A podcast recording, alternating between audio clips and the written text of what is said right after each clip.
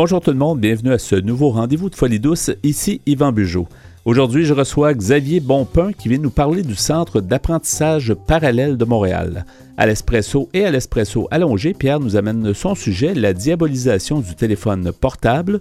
Eve Cardinal, notre collaboratrice, est aussi des nôtres. Elle nous parle de pauvreté, exclusion sociale et santé mentale. Bienvenue à Folie douce. Que vous soyez malin, peu enclin, radin ou épicurien, vous êtes à Folie douce. J'accueille maintenant mon invité, M. Xavier Bonpin. Alors, euh, bienvenue à l'émission. Bonjour. Bonjour, vous êtes euh, directeur général de l'organisme Le CAP, un organisme qu'on connaît bien, qui est implanté euh, à Montréal depuis de nombreuses années, qu'on a appris à connaître dans le passé, mais ça a beaucoup évolué, je suis certain. Vous êtes directeur général depuis dix ans, je pense. Donc, comment vous pouvez nous présenter ce que c'est le CAP?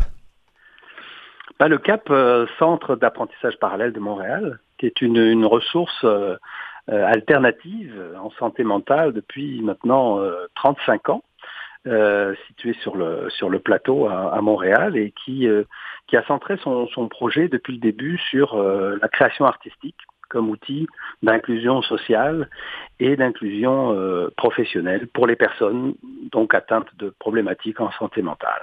Et l'art-thérapie, euh, ça, existe quand même depuis un certain temps. C'était souvent pratiqué dans certaines, certains hôpitaux, certains endroits où il y avait des soins en psychiatrie, mais de l'amener justement euh, dans la rue. Vous êtes toujours, je pense, sur le boulevard, Saint-Laurent, très bien situé à Montréal, euh, au plateau, comme vous le dites.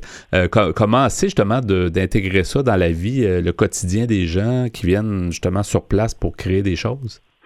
Oui, ben c'est ça. comme vous le savez, l'art thérapie c'est pas c'est pas nouveau, mais nous on l'applique euh, on l'applique à nos programmes. Hein. C'est une façon d'accompagner les gens dans leur euh, leur cheminement et puis leur leur rétablissement.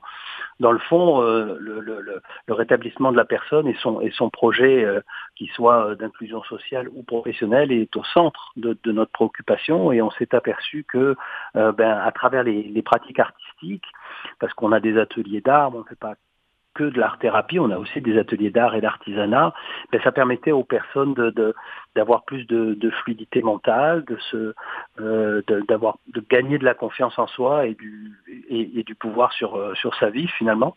Donc euh, c'est un outil et on s'aperçoit qu'il fonctionne bien, donc on le réutilise de plus en plus et puis on le développe, on essaie de, de l'affiner d'année en année. Et, comment, on, comment on peut voir pourquoi est-ce, qu'on se pose des fois la question, surtout dans le milieu comme ça, j'imagine qu'on se, l'est déjà posé, mais pourquoi l'art est si bénéfique à la santé, santé mentale et santé physique, mais santé mentale surtout? Ah oui, c'est vrai que c'est c'est bon, au cœur de la de la de, de, ce qu'on vit actuellement, de ce qu'on entend. Hein. Il y a eu évidemment le, le, musée des beaux arts qui en a fait beaucoup beaucoup de promotion. Hein. L'art c'est bon c'est bon pour la santé, mais la santé mentale finalement fait partie de la santé. Donc on se rend compte que découvrir euh, découvrir son potentiel créatif, euh, c'est excellent pour pour l'estime de soi, euh, retrouver peut-être euh, se reconnecter euh, avec l'enfant qu'on a pu être, qui, qui jouait avec des couleurs, avec des formes, en s'émerveillant de, de, de, de, ce, ce processus-là. donc, je crois que c'est ça, c'est ça finalement. ça touche, ça touche aux émotions, ça touche à quelque chose de, de tellement essentiel dont on a tellement besoin et et, et on prend le temps aussi. Il y a un rythme le rythme de la, de la création tel que nous, en tout cas, on le, conçoit au centre d'apprentissage parallèle, c'est, c'est vraiment on prend son temps pour se, pour se déposer et puis imaginer des choses et puis prendre soin euh, de ce que l'on crée, ben, c'est, c'est prendre soin de, de qui on est. Est-ce que toutes les personnes sont aptes à créer? Euh, on, se demande souvent, on connaît beaucoup de créateurs, on connaît des gens qui sont plus créatifs que d'autres, mais est-ce qu'en général, les gens qui vont vous voir, est-ce que ça se peut que des gens développent un talent qu'ils ignoraient? Oui, absolument. C'est une très bonne question. Il y a des personnes qui viennent nous voir et qui, qui sentent que peut-être, euh, alors soit on leur a dit, ben, va, va voir au Cap, euh, ça peut, ça peut t'intéresser, euh, tu t'intéresses à l'art, mais euh, t'es peut-être pas, pas spécialement doué pour ça, mais c'est pas grave parce que nous, de toute façon, on prend, on prend tout le monde. Mais parmi ces personnes-là qui vont faire des apprentissages et puis qui vont, qui vont se risquer à, à jouer avec l'art, ben, il y a aussi ceux qui, qui euh, qui, qui, vont développer un, vrai et beau projet euh, artistique qui peut déboucher sur un sur un sur une ébauche de projet professionnel artistique. C'est déjà arrivé. Alors ça fait aussi partie de notre mission de, soutenir ces personnes-là. et on a un projet qui s'appelle les ambassadeurs de la santé mentale où deux ou trois expositions individuelles sont proposées chaque année. Alors on, accompagne la personne dans son cheminement, puis on va jusqu'au vernissage et à, l'exposition. Si on parle de tous les services qui sont offerts au centre d'apprentissage parallèle, le CAP, euh, comment on peut les énumérer? je crois qu'il y a de l'aide à l'emploi, il y a, comme vous le disiez, de l'art-thérapie. Bon, donc, euh, qu'est-ce que, comment on pourrait les énumérer, tous ces services-là? Mais en fait, ce sont des, ce sont des marques finalement vers le, vers le, vers l'employabilité. On a le programme Expression qui est euh, quelques heures seulement par semaine pour, pour pouvoir aller pratiquer ou repratiquer de la création artistique. Ça passe par le théâtre, la musique, la danse, l'art-thérapie, le dessin, la sculpture, la peinture. Enfin, on offre beaucoup, beaucoup de choses. La danse, plus, plus, récemment. Et puis, on a ensuite un atelier qui se construit un petit peu plus sur, des, sur des projets à moyen terme, où on peut rester une année. Euh, renouvelable. Et puis ensuite de ça, on a le programme d'employabilité euh, en tant que tel qui dure euh, six mois. Dans lequel on a inclus évidemment de l'art et de l'art thérapie parce que on doit être d'ailleurs, on n'est pas très très nombreux à, faire ça, on n'est pas les seuls, mais l'art thérapie et l'employabilité, disons que c'est une formule gagnante pour nous, alors on l'a on l'a inclus dans dans ce programme d'employabilité. Oui, on, sait que depuis mars 2020, on, vit l'histoire. En fait, euh, nous tous, à notre façon, tout le monde est un peu impacté par ça. J'imagine qu'en tant qu'organisation communautaire, euh, vous, vous l'avez été aussi, surtout que c'était souvent du présentiel, je pense, euh, dans, le cas de vos participants. Donc, comment vous conjuguez avec tout ça? Est-ce que c'est des, des gens font des choses à distance? Comment ça fonctionne? Oui, absolument. Alors pour employer un mot euh, de euh, le mot de, se réinventer, bon, bah, c'est sûr qu'on a été obligé euh, au pied du mur d'être créatif, d'être agile et d'être le plus souple possible. Donc pour pas laisser tomber évidemment notre clientèle et puis nos, bénéficiaires, on a été obligé de fermer bien sûr les portes de l'organisme pendant quelques mois, mais on a continué à offrir des services à distance. Donc on préparait des kits de matériel artistique livrait à nos, à nos participants. Euh, on a mis en place des visioconférences, euh, des suivis téléphoniques, et, aujourd'hui c'est un, un, mix des deux, je dirais, euh, car normalement on peut être jusqu'à 70 personnes dans l'organisme, c'est comme une, fourmilière. Bon, en ce moment, évidemment, on a, on a limité depuis quelques mois les, les horaires et le nombre de personnes pour respecter les considérations de santé publique, évidemment. Oui, c'est très important. Hein. Oui, absolument. Effectivement. Comment vous voyez l'avenir du, CAP? Vous êtes le directeur général, euh, bon, sur une période de 10 ans, euh, vous avez vu des choses, vous avez vu des, des, gens, beaucoup de créations, tout ça. Comment vous voyez l'avenir? Est-ce que c'est une continuité? Avez-vous d'autres projets euh, peut-être innovateurs? Écoutez, on est sans cesse, sans cesse en projet, en projet de partenariat. Euh, avec euh, avec d'autres organismes, des organismes culturels. Euh, donc on, on, tente à se développer le plus possible, à développer une expertise qui nous permet d'aller au plus près finalement des, des besoins des gens. curieusement, ce qui s'est passé euh, avec avec la Covid a, a, a, eu un impact euh, très fort et on s'est posé euh, des questions de comment comment faire pour à l'avenir peut-être offrir des services qui soient pas nécessairement des services en présence donc à distance. Donc on est en train de, de, de développer des services d'art thérapie à distance parce que finalement on s'est aperçu que ça peut paraître paradoxal, mais euh, euh, cet éloignement finalement a pu a pu rapprocher euh, aussi certaines personnes et c'était assez gagnant en termes de en termes de thérapie. Alors voilà, ça c'est un un exemple de, de, choses qu'on est en train de on est en train de planifier. Puis évidemment on essaie toujours parce que bon on est financé par le gouvernement à 90%, mais il faut toujours qu'on aille chercher des, des, sources de financement autres. Donc on, on essaie toujours d'inventer des, des formule de, de levée de fonds qui soit originale comme le, projet des autoportraits, le projet moi-même, euh, qui, en est à sa, je pense, euh, septième ou huitième année, qui, fonctionne bien et qui va fonctionner en ligne euh, à partir de maintenant. Et qu'est-ce que c'est ce projet-là? Parce qu'on a entendu beaucoup parler, puis effectivement, à cause de, la pandémie, bon, ça a dû être exceptionnellement, je pense, fait en ligne, mais ça va se poursuivre. Mais qu'est-ce que c'est justement le projet même ou nous-mêmes, en fait? Ah, le projet moi-même, alors euh, en fait, le projet moi-même qui est né il y a, il y a, il y a 7 ou 8 ans, euh, comme on se sert beaucoup en art-thérapie euh, de l'autoportrait, on s'est dit, ben, pourquoi ne pas proposer à des personnalités québécoises de réaliser un autoportrait, puis de nous l'offrir pour qu'il soit vendu à l'encan. Et, euh, et puis ce faisant, ben, on, a, on a structuré ce projet et puis euh, on est rendu à peu près à peut-être 7 ou 800 autoportraits euh, euh, qui ont été faits euh, à ce jour par des, des, des personnalités de, tout, de toute de toute discipline artistique confondue. Alors voilà, il faut surveiller ça. Chaque année, c'est récurrent au mois de mai, dans le cadre de la, de la semaine de la santé mentale, on, on refait cet événement-là. Donc moi-même, M apostrophe à IME. Et puis, euh, dans le contexte de la Covid, euh, on s'est dit euh, qu'il fallait qu'on puisse inventer aussi autre chose, vu que l'encore avait lieu en ligne. Alors on, est née l'idée de, de, nous-mêmes qu'on a offert sur les réseaux sociaux. Et finalement, n'importe qui, j'allais dire, sur la planète, était, pouvait être amené à, à réaliser un autoportrait, euh, soit, soit en famille, soit à la maison, soit tout seul, et puis à le poster tout simplement sur les réseaux sociaux. Et ça a eu un succès fou. Euh, on va euh, probablement réaliser une grande œuvre euh, en, en, collant tous ces, tous ces, euh, tous ces autoportraits-là. Donc euh, voilà, on est, on, on est resté dans le, sillage de ce, beau projet-là. Ce qui est intéressant avec les autoportraits, c'est de voir la diversité, de voir euh, de, de, de tous âges, j'imagine, et de toute provenance, de toute origine ethnique. C'est intéressant, c'est comme une mosaïque. Là.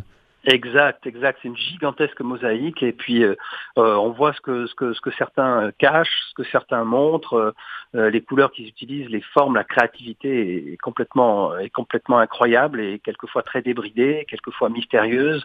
Non, c'est une aventure merveilleuse et comme le format est unique, bah, ça met tout le monde sur un sur un pied d'égalité. Ce que ce que nous avons d'ailleurs tous été pendant cette pandémie. Vous, vous laissez carte blanche aux jeunes, vous leur donnez pas trop de consignes pour que ça soit justement euh, très personnel? Euh? Exactement, exactement. Ça peut être abstrait, ça peut être symbolique, ça peut être très figuratif. On laisse vraiment les gens très libres. Et c'est ce que je me souviens du Cap. J'étais allé visiter, euh, faire tourner une émission à un moment donné, puis les gens, on sentait vraiment que ce qu'ils créaient, quand on parlait d'art, que ce soit de la peinture ou quoi que ce soit, c'était vraiment tellement personnel. Là, quand on parle d'art-thérapie aussi, je pense qu'il des fois, ça peut être un peu euh, dirigé, mais il y a beaucoup de, de, de, de du senti de la personne très personnel. Oui, absolument. Ben, c'est le sens de la, de la création thérapeutique, c'est de laisser émerger des choses qui nous sont euh, très personnelles et puis euh, euh, de, de, de, créer des balises.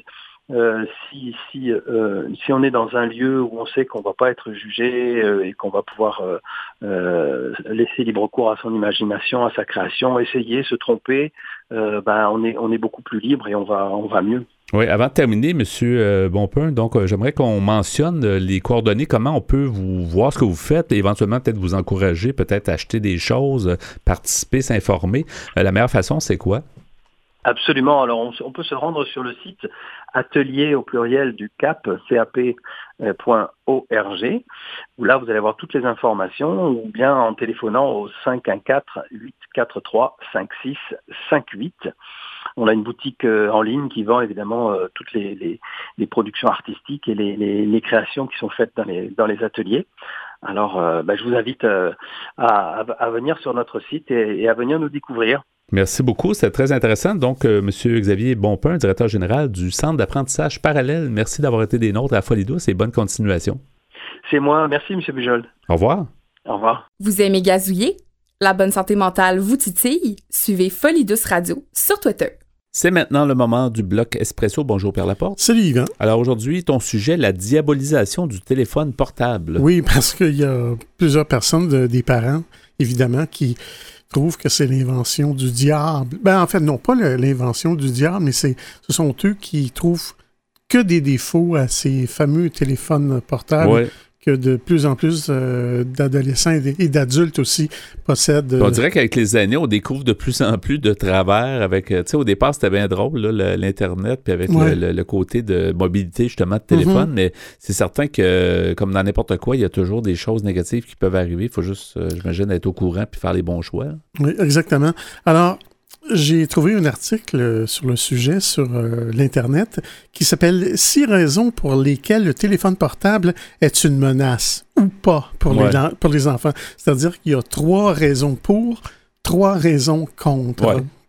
C'est sur euh, un site français qui s'appelle, tiens-toi bien, Ouzbek et Rika tout collé. Uzbek Erika. C'est un magazine français où on reçoit les penseurs du futur, les explorateurs de l'univers et aussi maintenant les militants de nouveaux droits. Euh, j'ai dit magazine, oui, parce que ça, en fait, c'est un site internet et il y a un magazine aussi. Ouais. Et Uzbek et Erika, en passant, sont les personnages fictifs des lettres persanes de Montesquieu, pour ceux qui se posaient la, question. Alors. Donc, ça a été songé. Hein. Il y a quelque chose de songé derrière le ben, nom. C'est un article intéressant, tu vas voir. Ouais. Six raisons pour lesquelles le téléphone portable est une menace ou non pour les enfants. Alors, euh, on nous dit pointer du doigt pour décérébrer nos chères têtes blondes et les exposer à une multitude de risques sur Internet. Le téléphone portable était mis en accusation par le tribunal pour les générations futures. C'était à Paris, jeudi le 6 septembre 2018. Génération Future est une association française qui milite en gros pour le respect de l'environnement. Mais on s'occupe euh, de toute évidence aussi de de technologie ou en tout cas d'accès. La technologie peut-être trop envahissante, je ne sais pas. On nous dit les écrans numériques représentent-ils réellement un danger pour nos enfants? Les smartphones risquent-ils d'engendrer une génération de crétins? Voici trois raisons. En passant, ça fait pas tellement longtemps que j'en ai eu moi-même. Ouais, c'est ça. Un cell phone. T'es plus un dinosaure. Tu es arrivé euh, dans, notre ère. Euh. Finalement, oui. Donc, je me sens un peu concerné. Oh, ouais. Alors, on nous dit voici trois raisons qui laissent à, penser que nous diabolisons trop les appareils numériques et trois autres qui tentent à démontrer que le téléphone portable représente bel et bien un danger lorsqu'il est entre les mains des plus jeunes d'entre nous. D'après une étude réalisée en 2018 par CSA Research, ce qui est un institut, de sondage 87% des 10 à 15 ans déclarent posséder un portable. Ça, c'est en France toutefois, mais j'ai des statistiques pour le ben, Québec un peu plus tard. Ça ressembler à ça. Hein. J'imagine, oui. Et 67% d'entre eux depuis leur entrée en classe de sixième année. 3, 33 euh, de ces milléniaux hyper connectés le consulteraient au moins 50 fois par jour, Yvan. Ah, ça, c'est pas, pas dur à croire. Ça paraît beaucoup, mais c'est rien. Et parfois même la nuit, ce qui est évidemment beaucoup, pour ne pas dire trop. Face à de tels chiffres, le bon sens indique qu'une consommation d'écran aussi importante ne peut pas être sans danger. Les détracteurs du téléphone portable affirment ainsi qu'il provoquerait chez les jeunes des troubles de l'attention, du sommeil et les empêcherait de se concentrer efficacement en classe, qu'il réduirait aussi dangereusement leur activité physique à presque rien, les exposerait au cyberharcèlement ainsi qu'à des images choquantes, qu'elles soient pornographiques ou simplement violentes, soit fortement déstabilisantes pour eux. Face à tant de périls contenus dans un si petit objet et devant l'inquiétude grandissante des parents, le euh, législateur à Paris a voté en ce 3 août 2018 une loi interdisant aux élèves de se servir de leur smartphone à l'école. C'est en réalité la seconde de ce type, car une première loi datant de 2010 encadrait déjà strictement l'usage du téléphone portable dans les établissements scolaires. Alors, faut-il vraiment s'opposer à son utilisation par nos chères têtes blondes?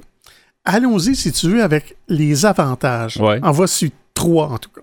Premièrement, ben, c'est un outil pédagogique. Ces jugements euh, lapidaires sur la nocivité du portable font oublier un peu vite qu'il possède également de nombreuses vertus. Mieux encore, le téléphone portable peut même se révéler être un outil pédagogique à part entière. Stéphanie de Vancé, ancienne professeure des écoles et conseillère nationale au secteur éducation en France, avance que le smartphone représente une importante plus-value éducative.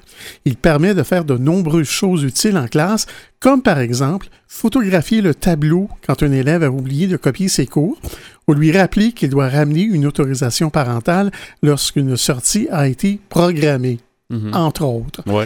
Le smartphone participe à l'organisation personnelle de l'espace de travail des élèves et les aide au quotidien toujours euh, selon cette madame Stéphanie Devancé. Sans compter qu'il permet également d'approfondir une leçon apprise en cours grâce aux nombreuses informations disponibles sur Internet. Le portable ne sert donc pas uniquement ce grand perturbateur de, de salle de classe, mais également un outil qui permet de mieux apprendre.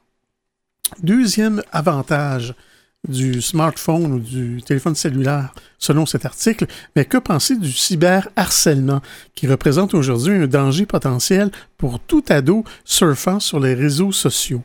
40% des 13 à 17 ans avouaient l'année dernière avoir déjà subi une agression en ligne. C'est en France, je le rappelle. Ne faudrait-il pas, pour cette simple raison, éloigner nos progénitures de cette hydre dévoreuse d'enfants qu'est Internet? Ce serait là aussi oublier, oublier un peu vite que dans une société qui s'est numérisée à grande échelle, ne pas posséder un portable relève de l'anomalie. Mais on va poursuivre dans l'Espresso allongé. Ça, ça semble très intéressant. Donc, la diabolisation du téléphone portable. À venir dans l'émission, Eve Cardinal nous propose sa chronique sur pauvreté, exclusion sociale et santé mentale. À l'espresso allongé, Pierre Laporte poursuit avec la diabolisation du téléphone portable. Pour nous trouver sur les divers réseaux sociaux, cherchez Folie Radio. Vous écoutez actuellement Folie leader en santé mentale depuis 1991. Folie une communauté, une radio.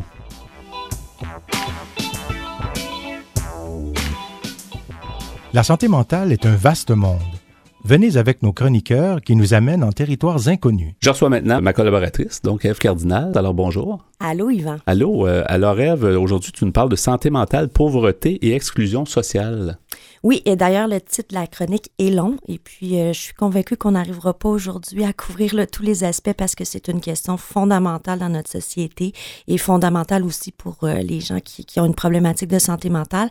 Et euh, comme on, parlait un petit peu avant, avant d'enregistrer cette chronique-là, c'est un cercle. Hein? Mm-hmm. Donc, pauvreté peut engendrer des problématiques de santé mentale et des problématiques de santé mentale peuvent engendrer la pauvreté et l'exclusion. Ouais. Et depuis des décennies, c'est un problème écoute, euh, je ne sais pas combien de gouvernements ont dû euh, euh, recevoir des suggestions ou des, manifestations en rapport à ça. Ça fait des décennies qu'on parle de ça. C'est, c'est pas une problématique qui est réglée encore, puis on aimerait ça éventuellement que ça s'améliore à ce niveau-là. Absolument. Puis avec euh, en lien avec ce que tu dis là, j'étais en fait euh, la majorité de cette chronique là s'axe un peu sur un mémoire là qui a été écrit euh, par le regroupement des ressources alternatives en santé mentale du Québec. Donc il regroupe beaucoup d'organismes communautaires là, qui sont impliqués au niveau de la sécurité alimentaire, de la pauvreté, de l'inclusion sociale, du retour au travail, aussi des gens qui, qui ont des problématiques problématique, que dis-je, de santé mentale. Mhm. euh, donc, j'ai trouvé ça quand même très intéressant euh, parce que ce mémoire-là aussi euh, propose des solutions, mais aussi met en lumière des, des, difficultés là, qui sont criantes dans notre société et qui sont, bon, je sais je, je devrais peut-être pas employer ce terme-là qui, qui en ce moment, mais, mais qui sont systémiques, en tout cas, selon, mhm. selon, selon qu'est-ce que qu'est-ce qu'on lit, hein, qui, que, comme tu dis, ça fait plusieurs années qu'on en parle, puis c'est un sujet qui est touchant parce ce que euh, la pauvreté n'aide pas ou, n'aide pas ces personnes-là ou les personnes qui sont aux prises avec des problématiques de santé mentale qui sont déjà assez intenses dans leur vie, euh, quelquefois à se sortir de ça. Et surtout, euh, tout le monde a des bonnes intentions, mais quand c'est le temps de, de, porter des actions, de donner des budgets, de, mettre des efforts, c'est là que ça se garde souvent parce qu'il n'y a pas personne qui va dire je suis pour euh, l'exclusion sociale, je suis pour la pauvreté, puis les politiciens la même chose, mais mm. il se passe pas de choses si concrètes puis qui, qui, qui paraissent. C'est ça que, les gens ont besoin. Mais tout à fait, hein, parce qu'on a tendance à se dire, OK, oui, euh, qu'est-ce qu'on peut faire, tout ça? on voit justement beaucoup de tableaux, beaucoup de, de, de données sociologiques, mais les, les, solutions, des fois, tardent à venir. Et euh, en fait, ça entraîne une double stigmatisation. Hein, et ça a une, une, instance considérable sur plusieurs aspects de la vie. Donc, la pauvreté entraîne l'exclusion sociale. Et puis, euh, il y a beaucoup, euh, en fait, de problématiques qui font en sorte aussi que, que, les problèmes, les problèmes, je me répète là, mais ne sont pas réglés. Hein, on parle du manque de logements sociaux abordables. On parle, on va en parler plus tard peut-être, Yvan, mais de, de l'aide de dernier recours qui est insuffisante. Euh, on parle euh, aussi euh, d'une exclusion au niveau du monde du travail, au niveau de la formation, au niveau de l'accès à l'éducation, l'accès aussi à la santé. Hein. donc, quand on veut aller voir un psychologue, par exemple, je veux dire, disons qu'on a un, problème d'anxiété modérée, tout ça, c'est difficile d'y avoir accès, ce qui fait en sorte que souvent, et à la lumière de, ces lectures-là, les problèmes s'amplifient, s'amplifient comme un plaster qu'on qu'on met sur un bobo, mais un bobo qui est mal désinfecté. Donc tout ça, ça entraîne l'exclusion, la pauvreté. Euh, les gens qui ont des problématiques de santé mentale euh, n'ont souvent pas les moyens aussi euh, d'avoir un accès équitable au, système de santé finalement. Et, le, le, traitement psychologique par un psychologue coûte l'argent. Souvent, il y a un certain nombre de, séances qui n'est pas suffisant parce ça peut prendre du temps. Les, problèmes qui sont de santé mentale sont, intégrés euh, dans, dans, l'être humain, puis ça prend du temps à se sortir de ça, puis d'aller mieux finalement, hein, de, de ressortir de cette souffrance-là. Tout à fait. Puis en fait, on parle de cercle vicieux, là, des troubles de la santé mentale et de la pauvreté. Euh, admettons une personne, là, Yvan, euh, qui n'a pas d'assurance et qui, a, qui est diagnostiquée avec un problème de dépression majeure. OK? Donc ça, on parle d'énormément de, de, d'incidences sur, sur le travail. Donc la personne ne, ne peut ne plus être apte à aller travailler. Et on s'entend que les prestations euh, d'assurance chômage ou d'assurance maladie, euh, si on n'a pas d'assurance, sont de 15 semaines. Mais est-ce que ça prend réellement 15 semaines pour guérir d'une dépression majeure? Et puis le temps euh, après ça d'avoir les ressources, d'avoir accès et tout. Donc, ce qui fait que ça engendre un cercle vicieux, puis un cercle au niveau aussi de phénomènes là, de, à la base de la pyramide de Maslow, s'alimenter, travailler, je veux dire, survivre, quoi. Donc, euh, ça, ça engendre des problématiques extrêmement euh, compliquées dans notre société. Et parfois, euh, c'est bien beau de mettre sur papier des, revendications, puis l'organisme le, fait très bien, l'explique très bien. Mais maintenant, il faut que la société entende, il faut que le gouvernement entende, puis il faut que la population, en fait, soit consciente aussi de ces enjeux-là, là, parce que la santé mentale, on le répète souvent à vitam et à nauséam peut-être, mais ça touche un Canadien sur cinq. Est-ce que, est que le lien entre pauvreté et santé mentale est bien défini, bien établi? Est-ce qu'on l'a documenté? Est-ce que, tu, que c'est quand même connu euh, à travers le monde, à travers ici aussi, dans notre société? Absolument. Hein. L'OMS et euh, l'OCDE le, le, documentent vraiment.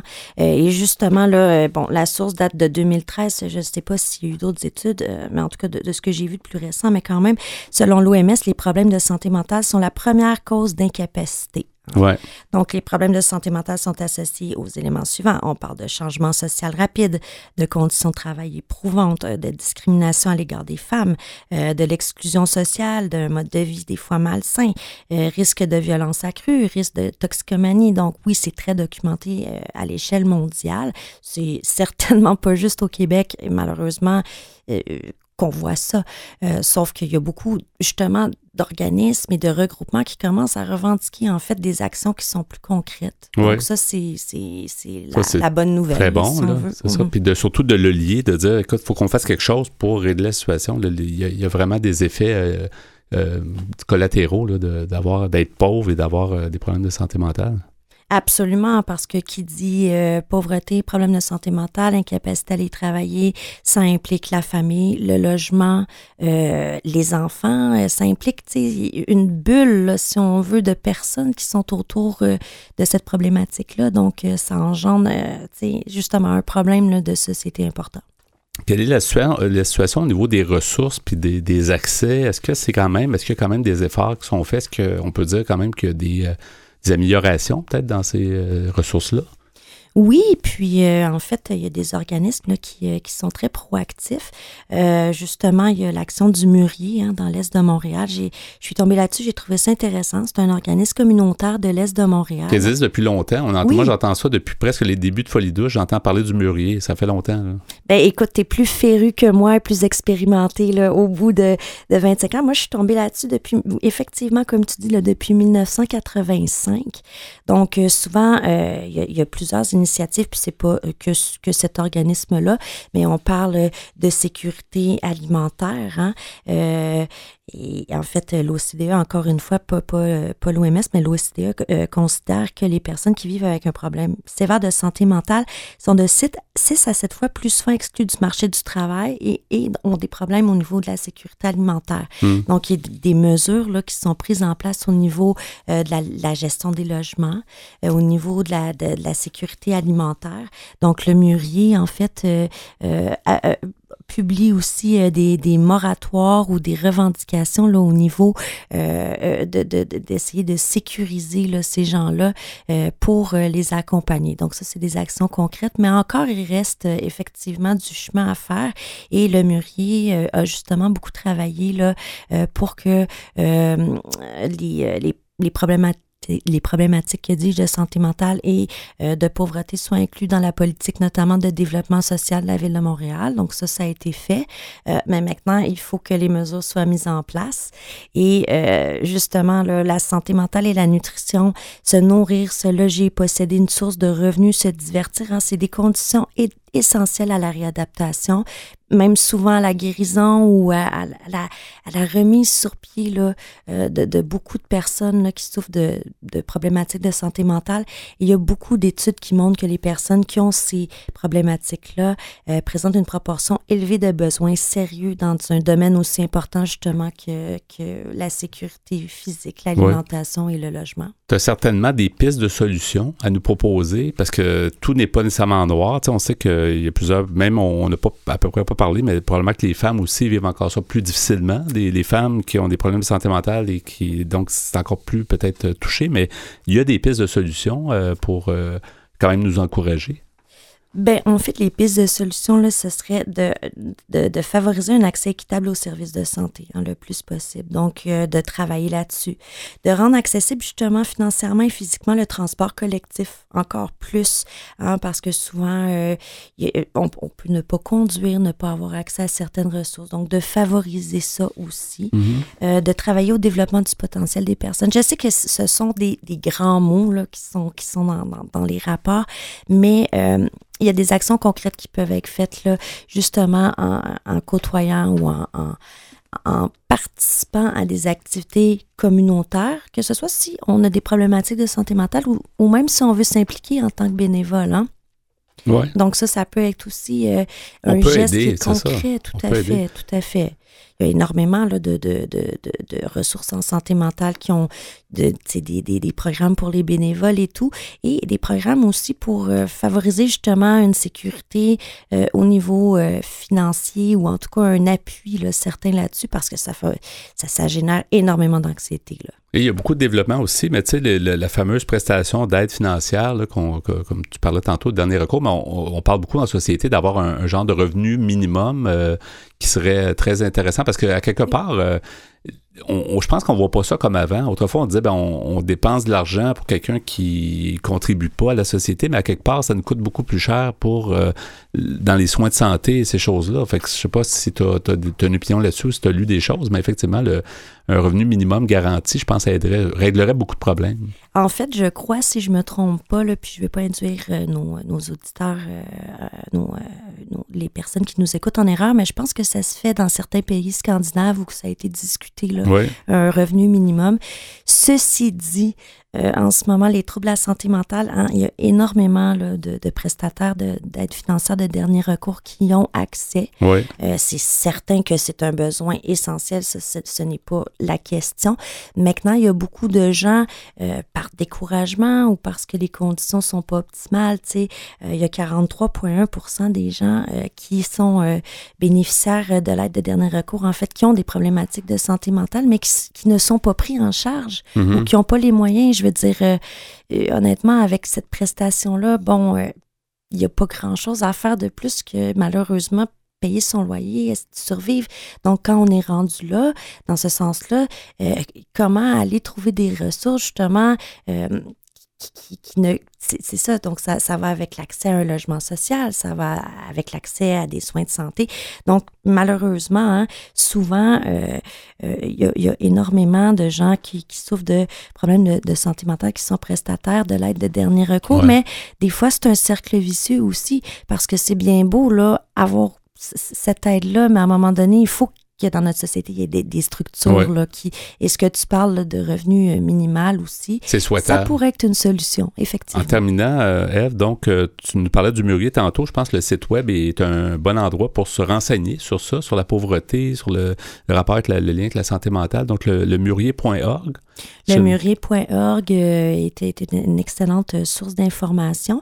il y a aussi évidemment le site de l'Office mondial de la santé et de l'Institut national de santé publique. Bien, parfait, merci beaucoup Eve. Donc on va certainement revenir. C'est un sujet vraiment malheureux, mais il faut en parler. Donc santé mentale, pauvreté et exclusion sociale. Merci, à la prochaine. Vaste. Merci. Au revoir. Ici Claire. Ici Julie. Du podcast EndoEd. Vous écoutez présentement Folie douce. Nous poursuivons avec l'espresso allongé, le sujet euh, débuté plus tôt dans l'émission, la diabolisation du téléphone portable. Pierre, tu avais commencé les pour, euh, certains pour, là, justement. Euh, oui, j'étais rendu au deuxième avantage selon un article que j'ai trouvé sur le site Uzbek Irika qui s'appelle Six raisons pour lesquels le téléphone portable est une menace ou pas pour les enfants. Euh, c'est un site français, mais en passant, euh, au Québec, euh, j'ai trouvé des chiffres ici. On nous dit qu'en 2019, au Québec, l'appareil électronique le plus fréquemment utilisé par les adultes pour accéder au web, à la maison ou ailleurs, était le téléphone intelligent,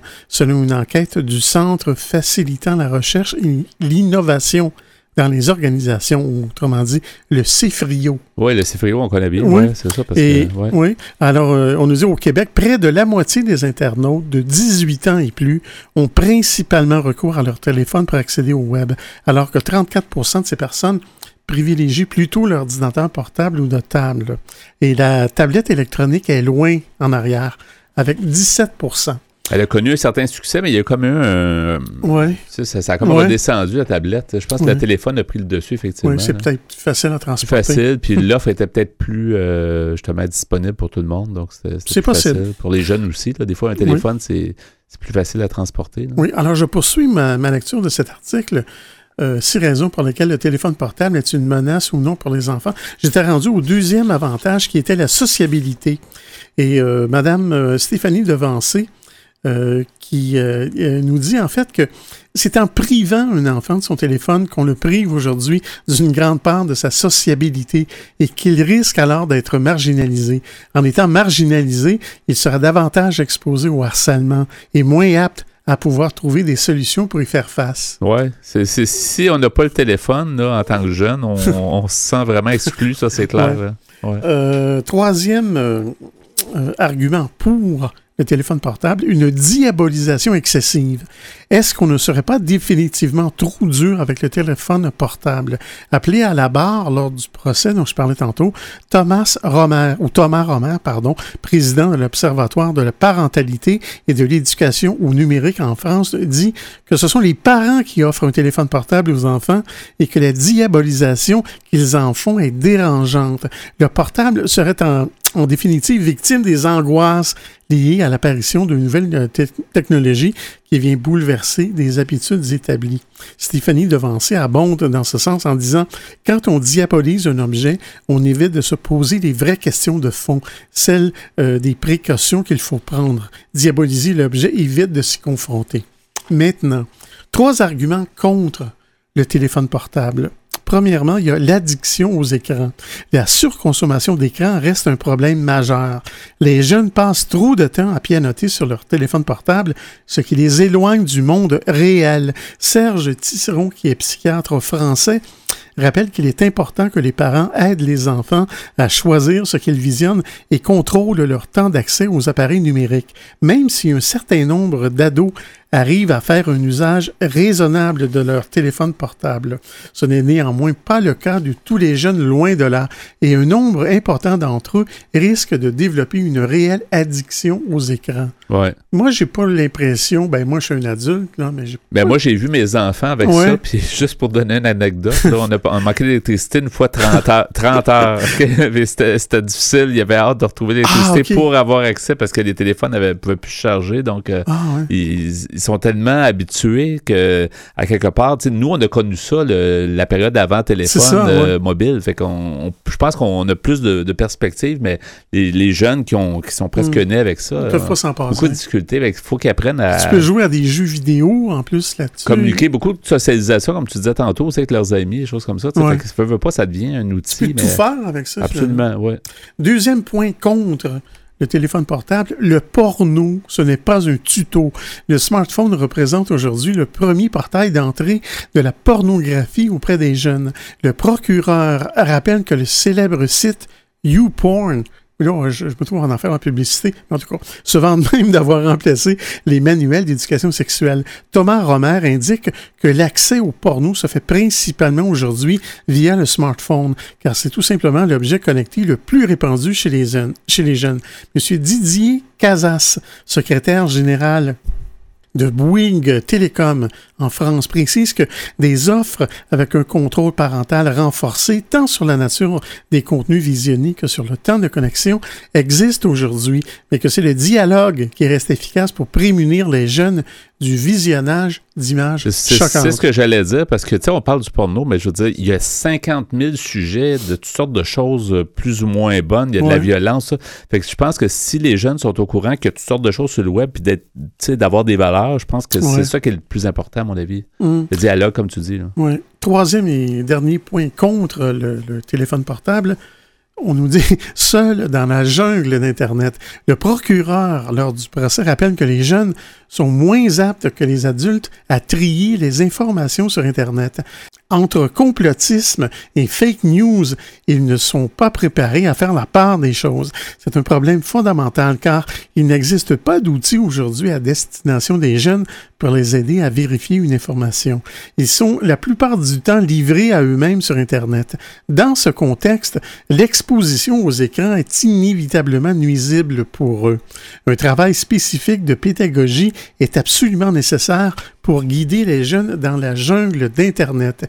À l'i- à l'issue des délibérations, les cinq membres du jury, préalablement triés au sort dans le public en début de séance, ont voté à trois voix contre deux pour réhabiliter le portable. Celui-ci ne représente pas un danger pour les jeunes générations, à condition cependant que son utilisation soit encadrée par les adultes. Peut-être en terminant, rappeler l'article, si les gens veulent le relire, euh, des fois à la radio, c'est quand même un peu plus euh, difficile. Oui, ça s'appelle les six raisons pour lesquelles le téléphone portable est une menace ou pas pour les enfants. Et de? De qui? C'est c'est en fait, ben, c'est l'équipe de rédaction du site Uzbek et Rika, un site français. Merci beaucoup, donc, euh, pour ce sujet, Pierre, à Folie Douce. Vous souhaitez écouter l'émission Folie douce au moment qui vous convient le mieux?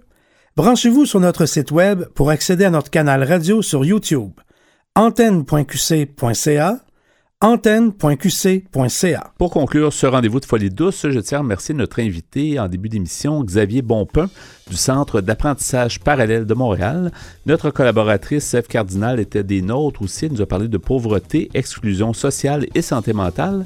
Pour ta part, Pierre, merci beaucoup pour ta mise en onde. Ah, bienvenue, mon cher. Et je remercie aussi pour tes blocs espresso et allongés où tu nous as parlé de diabolisation du téléphone portable, donc euh, les pour, les contre. C'est intéressant Ouais. de réfléchir à ça, puis surtout de, de sensibiliser les enfants. Je pense que c'est ça qui est la, la- la- la- C'est ça qui est la conclusion de, la vraie de chose. l'article. Ouais, ouais. communiquons et euh, justement prévenons des choses. Donc, c'est vraiment intéressant. Merci beaucoup tout le monde. C'était donc le menu de Folie Douce cette semaine. C'est Yvan Bugeaud à l'animation. Bonne semaine à tous et à la prochaine Folie Douce. Au revoir.